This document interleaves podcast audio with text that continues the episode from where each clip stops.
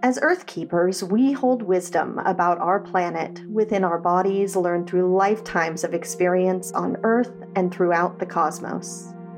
I'm Amy Dempster, a shamanic practitioner and your host for the Earth Keepers podcast, and I'm on a journey to reconnect with my soul family, the other Earth Keepers, grid workers, portal tenders, land stewards, and nature lovers around the world.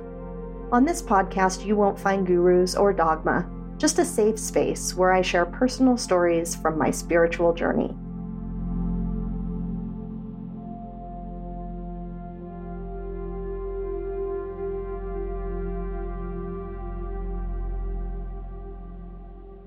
Welcome back to the Earth Keepers podcast.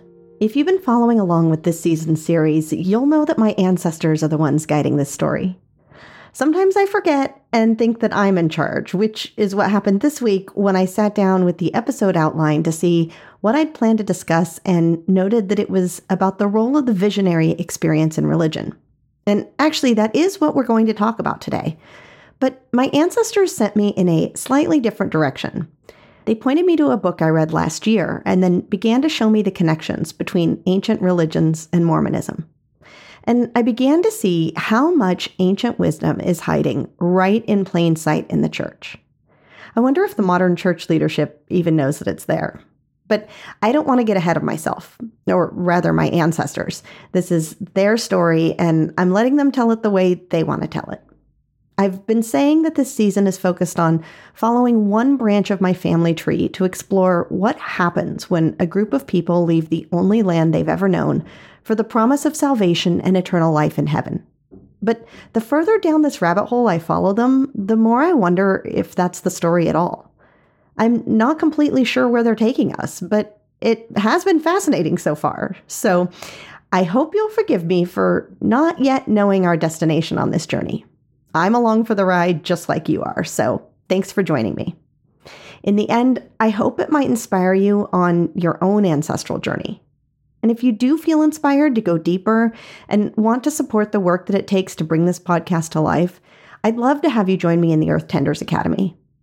The Earth Tenders Academy is my online course and community where you can learn more about the history and energy of the community that you live in, hold space for the healing of humanity and nature, remember more about your specific gifts and role with the earth, and see the true magic held in your everyday environment. I invite you to step into this portal with me and hundreds of other Earth Tenders from around the world. Click the link in the show notes to learn more about the Earth Tenders Academy and join us in this beautiful community. And so you get rid, you, create order within this sacred space of a stone temple that's built with a double square. And looking further, you'll find many chapels, cathedrals from the Middle Ages throughout uh, England and, and, and Europe were double squares, and they were specifically multiples of 72 feet. And so there's actually a relationship between, you know, the uh, measurement of a foot and the speed at which air, uh, sound propagates through air at certain temperatures. So there's this, there's more to the, the old measuring systems than a lot of people realize. It was very much had to do with uh, acoustical properties and what's been called sacred geometry. And the sacred geometry fundamentally uh, has to do with this five-point star configuration. Within that, a double square that can be uh, formed. And you'll see, for instance, the King's Chamber and the Great Pyramid is, is a double square. You'll find double square is used in all I mean, it was, it was, central to Solomon's temple, and thus you'll find double squares used in the, in the Mormon temples exclusively, and uh, also in most, at least classical, uh, organized Masonic lodges, because both Mormonism and Masonry are connected to the legends and the various mystery schools around the Temple of Jerusalem or Solomon's Temple. And so there is this, this understanding of the sacred space that is connected to this ordering geometry of Venus in the sky. And uh, it uh, amazingly produces a sacred space that has certain acoustical properties. We left off last week with the fall of the Roman Empire and the end of the Eleusinian mysteries. And while I thought yet again that we would be heading to Scandinavia this week, my ancestors had other ideas. This week, the Amanita muscaria mushroom came into my dreams, and then my ancestors began to dictate this episode to me. And like I said, we weren't headed where I thought we were. In fact, they want to continue talking about religion and the tradition of visionary experiences. So they directed me back to Richard Merrick's book, The Venus Blueprint. And although I read it last year and have shared about some of the concepts he's written about on the podcast before, I saw it with totally new eyes after learning what I have about the Mormon Church. Although the book doesn't mention Mormonism at all, I found the 2014 recording of Richard you just heard discussing the sacred geometry of many early churches and temples, and he makes the connection you just heard about the Mormon temples reflecting the same geometry. And I think, as my ancestors are guiding us on this tour through ancient religious history, there's a lot to discuss here. Because I'm not so sure that Joseph Smith knew quite what he was patterning the church after when he was linking it to Solomon's temple. Or maybe he did, I guess we'll never know for sure. But knowing how the church unfolded in the years after he wrote the Book of Mormon and prior to his death, I just don't think he knew the intricacies of what was being worshipped in the old days. Because if he'd really wanted to bring the old mystery schools back into modern times, women would have been the centerpiece of his religion. They would have been allowed to hold the priesthood and confer blessings, just as the men do. But we'll get to that in a bit. First, let's talk about Solomon's temple. What is it that so many religions or mystery schools have sought to continue or recreate over thousands of years? Well, the crowning achievement of King Solomon's reign was the erection of a magnificent temple in Jerusalem, the capital city of ancient Israel. His father, King David, had wanted to build the Great Temple a generation earlier as a permanent resting place for the Ark of the Covenant, which contained the Ten Commandments. A divine edict, however, had forbidden him from doing so. It said, You will not build a house for my name, God said to David, for you are a man of battles and have shed blood. This is in 1 Chronicles 28 3. So his son Solomon built the temple during his reign and spared no expense for the building's creation. He ordered vast quantities of cedar wood from King Hiram of Tyre, had huge blocks of the choicest stone quarried, and commanded that the building's foundation be laid with hewn stone. To complete the massive project, he imposed forced labor on all of his subjects, drafting people for work shifts that sometimes lasted a month at a time some 3,300 officials were appointed to oversee the temple's erection. Solomon assumed such heavy debts in building the temple that he was forced to pay off King Hiram by handing over 20 towns in the Galilee.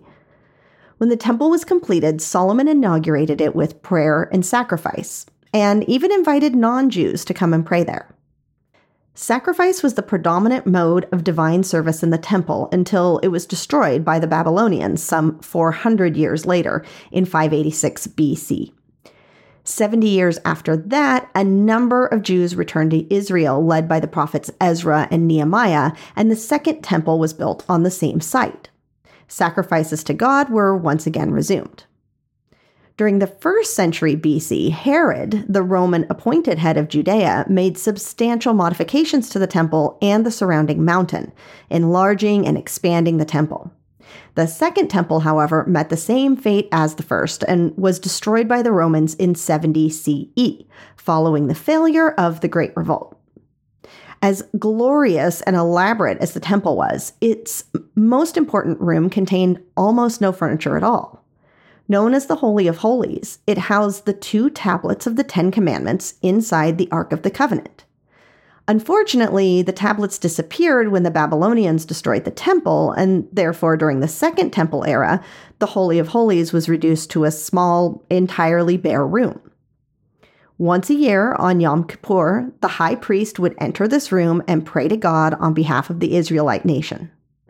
A remarkable monologue by a Hasidic rabbi in the Yiddish play The Dybbuk conveys a sense of what the Jewish throngs worshipping at the temple must have experienced during this ceremony. God's world is great and holy. The holiest land in the world is the land of Israel. In the land of Israel, the holiest city is Jerusalem. In Jerusalem, the holiest place was the temple, and in the temple, the holiest spot was the Holy of Holies. There are 70 peoples in the world.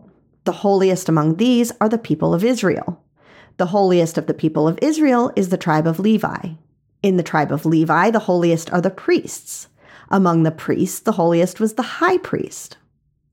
There are 354 days in the lunar year. Among these, the holidays are holy. Higher than these is the holiness of the Sabbath. Among Sabbaths, the holiest day is the Day of Atonement, the Sabbath of Sabbaths. There are 70 languages in the world. The holiest is Hebrew. Holier than all else in this language is the Holy Torah. And in the Torah, the holiest part is the Ten Commandments. In the Ten Commandments, the holiest of all words is the name of God. Wow, that is quite the speech. And once during the year, at a certain hour, these four supreme sanctities of the world were joined with one another. That was on the Day of Atonement, when the high priest would enter the Holy of Holies and there utter the name of God. And because this hour was beyond measure of holy and awesome, it was the time of utmost peril, not only for the high priest, but for the whole of Israel. For if in this hour there had, God forbid, entered the mind of the high priest a false or sinful thought, the entire world would have been destroyed. I mean, no pressure or anything. But you can also see the pattern of religions trying to convince their parishioners that their religion is the best. There are others, yes, but they are the ones with the truth, and you should be honored to be part of the very best one. Honestly, it sounds a bit like the political rallies of the past few years, but that's a whole other story. What's important here to understand is how revered Solomon's temple was in large parts of the world. And wisdom held within the temple was passed down over generations to the Knights Templar, who had guarded the temple for some time, to the Rosicrucians, to the Freemasons, and to the Mormons. But what wisdom? Well, like all of these mysterious organizations, it's hard to know exactly. But but you have to go back to Hiram Abiff, who Cody Nicconi mentioned in episode 73. Regarded by many as the first Freemason in history, it's said that Hiram Abiff initially inspired the secret organization into being. Many Freemasons and historians claim Hiram Abiff was the chief architect employed by King Solomon to build his temple in Jerusalem. And if this is true, that makes Freemasonry older than modern Christianity and Islam, which are two other Abrahamic religions in the world other than Judaism. Now, Hiram Abiff is the main character of a symbolic story told to all candidates during the third degree in Freemasonry. According to this story, Hiram Abiff arrived in Jerusalem as was appointed by King Solomon as the chief architect and master of works at the construction site of his temple. As the work comes to a completion, he is ambushed by three other stonemasons who ask him for the master mason's password and strike him on refusal with a Masonic tool. He's injured by the first two blows, and then the third blow kills him. The murderers hastily bury his body under a pile of rocks marked with a sprig of acacia. Now, this is an important symbol in the story because the acacia tree was a widely known psychedelic at the time. Uh, DMT containing brew can be made from these trees. But back to Hiram's story. The next morning, the master mason's absence is immediately noticed. King Solomon sends out other masons to look for him, who later discover and dig up his body to be given a decent burial. Upon his burial, King Solomon remarks that the master mason's password is now lost forever. He replaces the signs and symbols used by Masons to communicate with each other as a show of respect to Hiram Abiff. And that is how Masonry begins. Now, it might be odd to think about today, but in order to be a master Mason, and in this case, we're talking about stonemasons, the ones who actually built these early temples. They had to be students not just of geometry, but also of astronomy how could you orient a temple to the sun, the moon, and the changing seasons without speaking the language of the stars? In a Freemasons community article, it explains the astronomical references in our degrees begin with the points of the compass east, west, and south, and the place of darkness, the north. We're taught that the reason why the north is a place of darkness by the position of Solomon's temple with reference to the ecliptic, a most important astronomical conception. The sun is the past master's own symbol. Our masters rule their lodges, or are supposed to, with the same regularity with the sun rules the day and the moon governs the night. Our explanation of our lesser lights is obviously an adaptation of a concept which dates back to the earliest of religions, specifically to the Egyptian Isis, Osiris, and Horus, represented by the sun, moon, and Venus. So, two important pieces here. The ecliptic he's referring to is the path the sun takes in our sky. In other words, the sun's movement across a backdrop of stars from our vantage point here on Earth.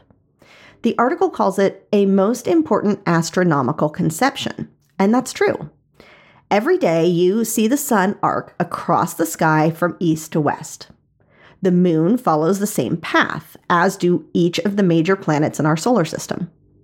Now, if you want to get started with stargazing, pay attention to the sun, the moon, and the planets for a while.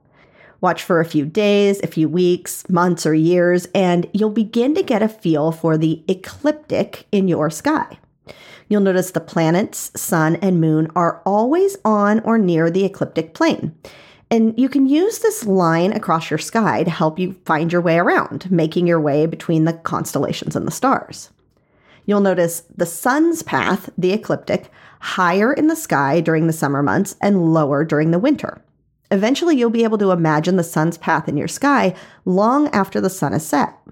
When that happens, you'll be able to pick out a planet from a star very quickly and easily, which is a great party trick. Mars is the red one, Saturn the yellow one, Venus the bright white one that never gets too far from the sun, Mercury the seldom seen one, and Jupiter the very bright one, but never as bright as Venus, that often gets far from the sun. Kind of fun, right? But our ancestors all would have been able to do this, or some version of this. And if you had family members who were Masons, they for sure would have had this skill. Because astronomy is as important as geometry in Freemasonry.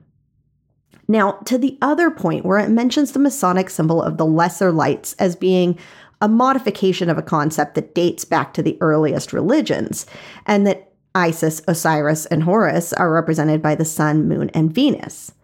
As much as Masonry, Mormonism, and anything else patterned on the Temple of Solomon references Christian symbology and biblical stories, the true symbology is much, much older. And it's not worshiping God at all, at least not the Christian God that we're all so familiar with. Which takes us back to Richard Merrick and the Venus Blueprint. He became interested in Rosslyn Chapel in Scotland after seeing a story about two people who had decoded music carved into the stone sculptures in the chapel and went to take a look for himself. I ended up going over there, flying over there uh, after some preliminary analysis of uh, the chapel from a geometric point of view and, and symbolic point of view, and found a lot of things that pointed to that chapel being a chapel to Venus, you know, to the goddess of Venus, in particular the Hebrew goddess of Venus, which was named Asherah. So I, I went over there and they took me uh, in and showed me, you know, around and, you know, explored uh, above and below ground because it has a um, has a crypt below ground that's sealed, but they have a sacristy that's next to it. And I noticed, uh, I mean, it's a beautiful place. Anybody who wants to just be completely blown away by what was going on in the 15th century uh, in the early Renaissance should go there and look at this place because it's a storybook in stone. But when I went down into the sacristy, I saw some etchings on the walls. And these, these are not carvings, but just uh, like they took some sharp implements and and etched some drawings and some of it was uh, astrological or astronomical, little stars and things like that, little pentagrams uh, indicating certain stars and places. And right across from where the opening of the crypt would be, if it weren't sealed, was a an etching of a tower that looked like a an oil derrick a, a little bit. It looked like an oil derrick or an electrical tower, which seemed very sort of out of place to me. Uh, very odd that there would be a tower that was carved in the 15th century that looked like something modern or quasi-modern. so I took picture pictures of it, and from talking with with the Mitchells and some other people, you know, nobody really knew what that was or what it meant. Well, when I came back, came back home after the trip, I uh, started, I don't know, studying different things, and I started with this idea that this was probably a, a chapel dedicated to the goddess of Venus, you know, and that the planet Venus had something to do with it. And there's lots of other things about the chapel that indicate that it, that Venus was a very significant part of it. I mean, Venus was the morning star and the evening star, and it rose before the sun in the morning, and uh, it was considered the resurrector of the sun. And so there's a whole cosmology behind that. You know, that Venus was actually the thing that sustained the sun and that uh, you know resurrected it. It was a, a sort of a mother figure. That's right. One of the most famous Christian castles in Europe may actually be a monument to honor the goddess Venus. And who is this Hebrew goddess Asherah? Asherah, the Shekinah, consort and beloved of Yahweh, aka God. Therefore, she is God the Mother. Her sacred pillars or poles once stood right beside Yahweh's altar, embracing it. Moses and Aaron both carried one of these Asherah poles as a sacred staff of power. The children of Israel were once dramatically healed simply by gazing at the staff with serpents suspended from it. And yes, here again we find the snakes and the staff. Asherah was widely known in the Middle Eastern ancient world as a goddess of healing. And then she was removed from the Old Testament Hebrew scriptures around 4 or 500 BC. Judaism and then Christianity somehow managed to erase women from their equal standing with men within the church. Both religions have a masculine god and no goddess, masculine priests and no priestesses. Christianity also has a masculine son of God. But where is the wife and mother? How is there a father and son in the perfect trinity, but somehow the Holy Ghost is not supposed to be the mother? No sacred feminine to balance the masculine and birth the child? The Bible gives the impression that all ancient Jews shared a common belief system, but the evidence paints a different picture. The Hebrew Jewish religion flourished for centuries in a region of intensive goddess cults. Archaeologists have uncovered Hebrew settlements where the goddess Asherah was routinely worshipped. For about 3,000 years, the Hebrews worshiped female deities, which were later eradicated only by extreme pressure of the male dominated priesthood. And then there's the matter of the cherubim that sat atop the Ark of the Covenant in the Holy of Holies. Fashioned by Phoenician craftsmen for Solomon and Ahab, an ivory tablet shows two winged females facing each other. And one tablet shows male and female members of the cherubim embracing in an explicitly sexual position that embarrassed later Jewish historians. Even the pagans were shocked when they saw it for the first time. But this would have represented the union between masculine and feminine. The Star of David, two triangles embracing, became the coded symbol for God and goddess locked in a creating posture. So, Venus was this feminine or mother figure in the sky, as Richard points out with a whole cosmology around it, such that ancient people associated their goddesses with this planet. Now, the planet Venus is our closest planetary neighbor, and it's the brightest planet in the sky. She looks like a star with the naked eye, but unlike stars that emit their own light, Venus is a planet and reflects the light from the sun. She's the second planet closest to the sun and never ventures very far from the sun from our perspective on Earth. Sometimes when she's very close to the sun, she gets lost in its glare and becomes invisible. And when she's at her furthest separation from the sun, Venus is so bright that she becomes the third brightest object in the sky after the sun and the moon. Now, the orbit of Venus is inside the orbit of Earth. Unlike the outer planets, Venus is always relatively close to the sun in the sky. When Venus is on one side of the sun, it's trailing the sun in the sky and brightens into view shortly after the sun sets, when the sky is dark enough for it to be visible. And now, when Venus is at its brightest, it becomes visible just minutes after the sun goes down. This is when Venus is seen as the evening star. When Venus is on the other side of the sun, it leads the sun as it travels across the sky. Venus will rise in the morning a few hours before the sun. Then, as the sun rises, the sky brightens and Venus fades away in the daytime sky. This is her as the morning star. The ancient Greeks and Egyptians thought that Venus was actually two separate objects. The Greeks called the morning star Phosphorus, or Lucifer, the bringer of light, or shining one. And they called the evening star Hesperos, the star of the evening, or western star. So when Venus transits the sun, the two rise together out of the Eastern Ocean. This was probably seen by our ancient relatives as a planetary mating, initiating the gestation process of sunlight, giving birth to the living creatures below on Earth. Venus was known to be central to life on Earth, bringing coherence, order, and stability during the formation of the solar system. And if you trace the pattern that Venus makes across the sky, you get the sacred geometry symbol, the Rose of Venus. Now, if you can't picture it in your mind, Google it real quick and you'll know exactly what I'm talking about. But I'll link a short video in the show notes so you can actually see how this pattern develops. But Venus dances with the Earth across the sky to form a perfect geometry over an eight year period. This happens because the difference in orbital speed between the Earth and Venus has a 13 to 8 ratio.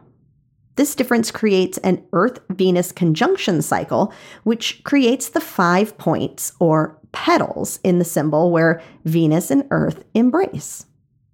Sometimes the entire Rose of Venus symbol is made into a simpler or shorthand symbol to represent those five petals. And that's the five pointed star that's found in temples and churches all over the world. I was curious to know if Mormonism had included any of this symbology in their temples and decided to look at the Nauvoo Temple since it was the first big temple built, the original one in Kirtland being a bit more of a wooden meeting house. And sure enough, there you find on the outside of the Nauvoo Temple 30 pilasters with a sun at the top and a moon at the bottom and a star above each. Now, the church says on their website that they symbolize the sun breaking through the clouds to show the dawning of the restoration and the coming of gospel light to illuminate a dark earth. But knowing the much older references to the sun, moon, and Venus that were repeated again and again in the ancient temples, my sense is that it was an attempt to duplicate those religions, even if Joseph Smith didn't totally understand the symbology. But back to the 13 to 8 ratio between the Earth and Venus. This ratio is nearly the golden ratio, or phi. The golden ratio, also known as the golden number, golden proportion, or the divine proportion, is a ratio between two numbers that equals approximately 1.618. Usually written as the Greek letter phi, it's strongly associated with the Fibonacci sequence, a series of numbers wherein each number is added to the last. The golden ratio could be considered God's secret for constructing the universe. You find it everywhere. It's the basis for the design of our bodies, for the natural world, and as we're discussing, even the solar system. So, when you see the Rose of Venus or a five pointed star in a church, they're referencing the hand of God in creation and the perfection of the universe the marriage of the masculine and feminine to create life and beauty. Everything on earth is all in perfect order. And that's reflected back to us in the sky as well. The sun is the masculine heavenly sphere that illuminates the world and the source of all that exists in the universe. The moon is the feminine, the queen of the solar system, her movements governing the life of all earthly beings, including humans. And Shukra is the Vedic name for Venus. Shukra actually means semen, representing the power of fertility and reproduction inherent with this planet. Now, once you know the symbology, you begin to see it everywhere in religion Sun, Moon, Venus, Father, Son, Holy Ghost. It's the original Trinity. and it does not exclude the feminine. In order to commune with these forces of nature, or with God, or the goddess, or divinity itself, you would go to these temples or churches with their perfect geometry patterned after the geometry of nature that surrounds us, take communion, and connect with the heavenly realms. And how did they do that? Well, you have to look at what was happening in religion before Christianity wiped out its competitors. They're using music or and acoustics and harmonic science to modify human consciousness, and there are certain frequencies that do that. Uh, we don't have time here, I don't think, to go into it, but there are certain frequencies and certain tunings of uh, a space, of a sacred space that will enhance meditative states and, and induce meditative states. I began to say, well, you know, what else were they doing in this space in, in order to modify the consciousness? And the minute you ask that question, then you immediately start looking at the communion drinks or, or breads that, that would be taken as part of these religious ceremonies and rites. And to this day, we still have communions in Christian churches, but of course it's either grape juice or wine. And the, the, if you go back far enough, and you don't have to go that far in the Middle Ages, you began to start seeing that, oh, well, they were actually using some sort of entheogenic or psychoactive uh, substance to induce visions. And that this is what was going on in the temples.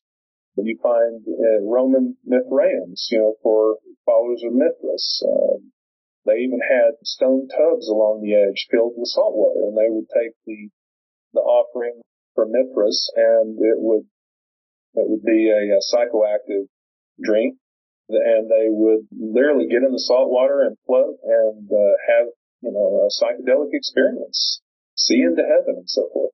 And you trace it further back, you find it through Babylon and Egypt, and, and you find it in all of the ancient religions. Yes, the secret Roman cult of Mithras. I mean, it's as secret as the Eleusinian mysteries are mysterious. But we know enough to put some of the important pieces together and infer what was going on. Before Christianity took hold across the Roman Empire, the cult or religion of Mithras was embraced by Roman soldiers in Persia, where the beliefs originated, and then it spread across the empire over about 300 years. Mithras was the god of the rising sun, and he maintained the orderly change of seasons and kept watch over the cosmic order. Worshippers met in stone underground spaces meant to mimic caves, and to get into the cult, you had to pass a series of initiations, a strict code of seven different tasks set by the priests of the order that the follower had to pass if he wished to advance further into the cult. Passing these tests also gave members the divine protection of various planetary gods.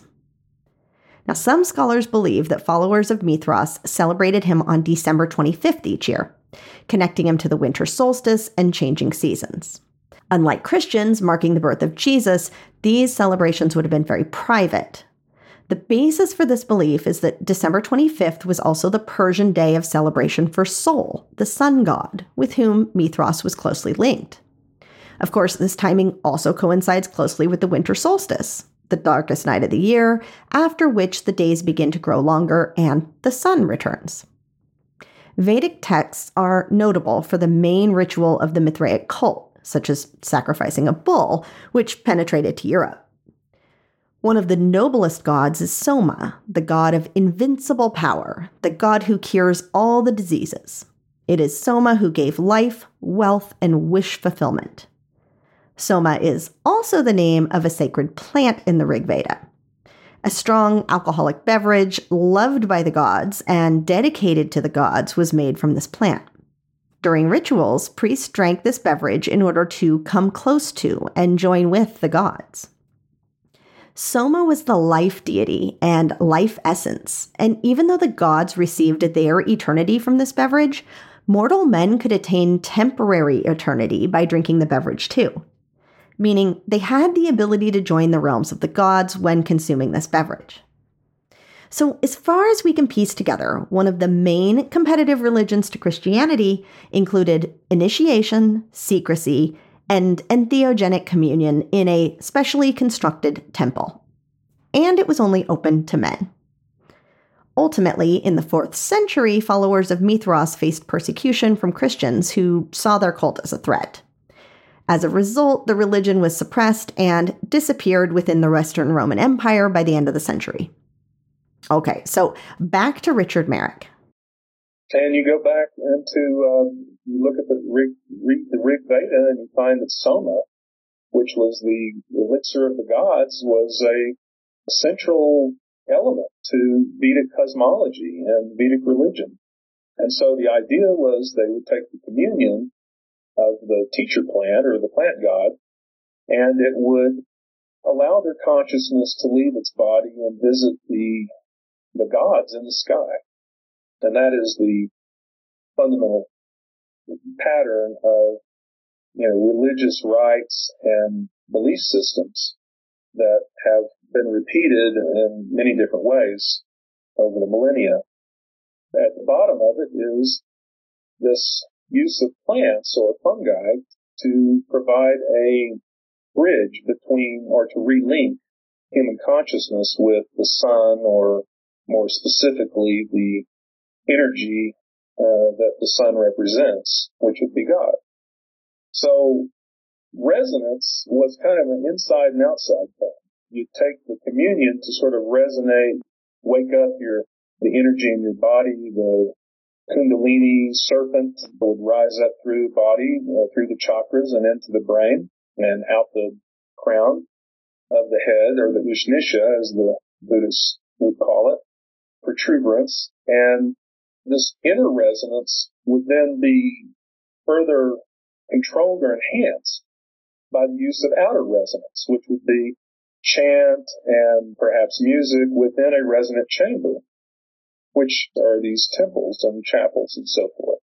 Rosslyn was the key for me to begin looking in the right directions. It does all of these things and more. It's like a compendium of all the religious rites and symbolisms of all times just put into this one, carved into this one stone chapel. And so it's a very good reference for us to link our modern way of thinking through a 15th century, you know, medieval chapel, Christian chapel, which was really a front for um, a very ancient temple rites that go back to pre-Christian times. Pretty incredible, right? Ancient wisdom continued to be integrated into the more modern religious beliefs for hundreds or even thousands of years. Or in the case of Rosslyn Chapel, the secrets of the old mystery schools were hidden right in plain sight. And what's interesting to me is that each different mystery school or cult or religion had their own system. But that system also included having a kind of monopoly on the special entheogenic brew of the region at that moment in time. And I mean, yes, anyone could participate in the Eleusinian mysteries, but only one time and the secrets could never be revealed. You could not, in this case, spread the message or share the recipe with others. Not that you were allowed to know the recipe in the first place. You could only tell people that it changed your life. And if your friends and family wanted that same life changing experience, they had to go to the one place that they could have that experience. Now, Mithras excluded women altogether, as does Freemasonry. And the Mormons like to say that what happens in their temple isn't a secret, it's sacred. But you don't get to find out what's so sacred about it without becoming a member and hearing it directly from them. And then you're enlisted to spread the word to others and entice them to join the religion and learn the secrets. This idea of controlling access to the infinite wisdom of the universe, or access to the heavenly realms, or salvation of your soul after death, repeats itself in one religion after another pretty much from the dawn of time. They're the ones with the truth. They're the ones that can give you visions or the gift of speaking in tongues. If you want to be special or your soul to be saved, then you need them.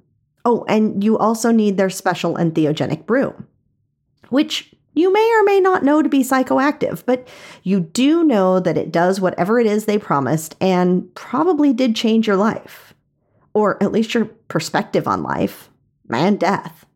But these psychedelic communions eventually began to be restricted even more tightly than just within certain religious groups and ceremonies.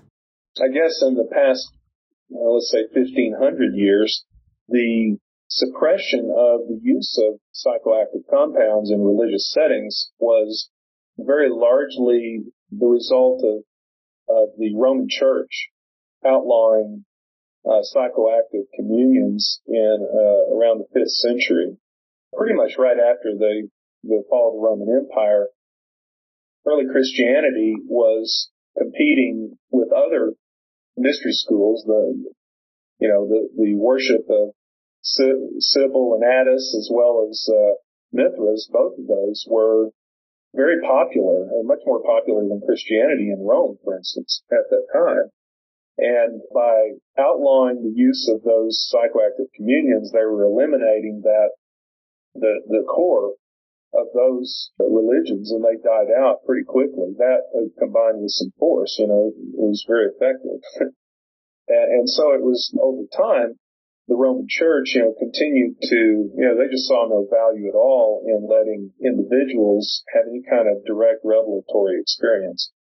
And it didn't really start, you know, we could blame it all on the Roman Church, and certainly they deserve a lot of that, but it didn't just start with them. I mean, the Hebrew priests were outlawing the use of psychoactive compounds, you know, somewhere around, I think they from what I've been able to find, somewhere around between 3 and 400 BC, they began restricting the use of those kind of compounds or, or plants and so forth for the priests and then ultimately for just the high priest. And only once a year during Yom Kippur, you know, would those be used. Uh, so there's been a tendency for the priestly class to want to keep uh, all of that, that's magic stuff secret. And the, for the laity to just depend upon the priest to tell them what they see. And that developed ultimately into, uh, the holy books, like the Quran or the Torah, or the Bible, being that revelation, you know, all of those visions that these different people had and they compiled together and that have been selected and edited out over time as being sufficient and that people no longer need to have those kind of direct revelatory experiences if they just believe, you know, in this particular faith. Same thing though for Hinduism and Buddhism.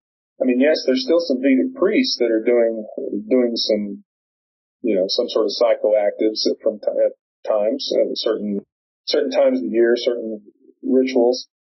And, you know, there's even uh, some Zoroastrians that are doing it as well. But it's not, even within those communities, it's not well understood or acknowledged.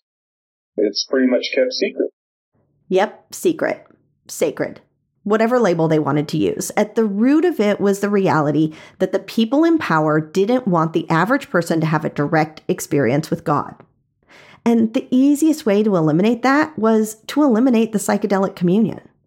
Because while there might be a small percentage of people who were willing to sit in a cave on a mountaintop for 30 days to fast and pray, who may then receive visions, most church members would be unwilling or unable to do such a thing. And so removing plant medicine from religion slammed the door to God shut. Or maybe we should say, pulled the veil between this world and the other, non ordinary world only to be pulled back by priests and prophets who were secretly using psychedelics to commune with the beings in those worlds, and then pass the messages on to their parishioners, who were told these men were somehow holier than the rest, the ones that God spoke with, the ones whose hands you had to place your soul's salvation into if you wanted to avoid the fiery bowels of hell or the realm of outer darkness where the evil and unenlightened resided the ones you needed to pay your tithes to if you wanted to have access to heaven. I mean, this whole situation sounds ripe for corruption, if you ask me, which, let's be honest, is exactly what's happened over the past 2,000 years. The ruling classes took a revelatory substance that humankind had relied on generation after generation and removed it from our consciousness while preserving it for themselves. And these plant medicines are precisely what assist us in sparking our curiosity in things like the geometry of nature and seeing patterns in the sky. While in these altered states, we're able to see the world around us as it really is and witness the perfection of its creation, of our creation. These experiences remind us that we're part of the whole, that God is within us and all around us. And I think that is what my ancestors wanted to point out in this episode that one religion or another has repeatedly cornered the market on our consciousness, which, of course, has extended to our government laws around the use of these plants today. And although there is a psychedelic renaissance underway right now, it runs the risk of becoming like the mystery schools or cults of the ancient times. That these plants may come back into our collective graces, but restricted only to those who can meet certain requirements, pay the fees, make the pilgrimage, and receive the sacred communion in a specially designed room by the priests of our modern age, psychiatrists and traditional medical doctors. Now, I am not arguing that set and setting are not important. But a hospital room with a doctor in a lab coat is hardly recreating the perfect resonance of nature, which is what ancient temples were attempting to create in stone. So, if we're going to liberate the plants and the fungi, we have to liberate the people to use them as they see fit. There will always be a need for teachers and guides. But if they're hidden behind complicated initiations and ceremonies and institutions, locked doors and levels of hierarchy, then all we're doing is perpetuating the harmful ways that brought us here in the first place. I'm reminded as I'm putting this together of my mushroom journey earlier this year, the one with all the snakes in the tunnels there was another important message that was shared as image after image of religious persecution flashed across my inner vision. And that was that anything from Source is simple. God is simple. We want to make it complicated and have made it complicated. We think that we're somehow not getting it when a message is simple. There must be more to it than that, right? But no, the golden ratio is a formula that repeats all around us. It's simple, it's beautiful. And our earliest ancestors recognized that for what it was the perfection of our creation. If you lean over to deeply inhale the fragrance of a rose blooming on a warm summer's day, you would see it reflected right there in front of you. And you might think, ah, the perfection of nature. You didn't need to know the math. You could see the beauty of the formula right there in front of you. And the plant and fungi kingdoms help to open up our doors of perception to bring even more of that beauty into our daily lives. No temple, no tithing required, just a mushroom or a plant that you might find growing in your backyard. Available to everyone, regardless of their gender, race, religion, or class. Simple. And I'll leave you with that thought for the rest of the week. Thanks to the very mysterious and anonymous YouTube channel, Folks0904, for sharing the 2014 interview with Richard Merrick you heard in this episode. I'll link to the full interview as well as Richard's website in the show notes. Thank you for listening this week. Thanks for being here on the earth at this moment in time. And I'll see you back here next Tuesday.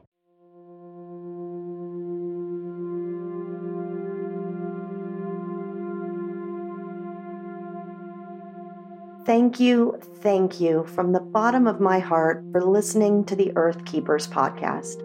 I'm so honored to share this journey with you. I would love it if you join me and other Earth Keepers from around the world in the Following Hawks Earth Keepers community on Facebook. To find the show notes, additional resources, or learn more about working with me, go to earthkeeperspodcast.com. Until next time, I'll see you in the multiverse.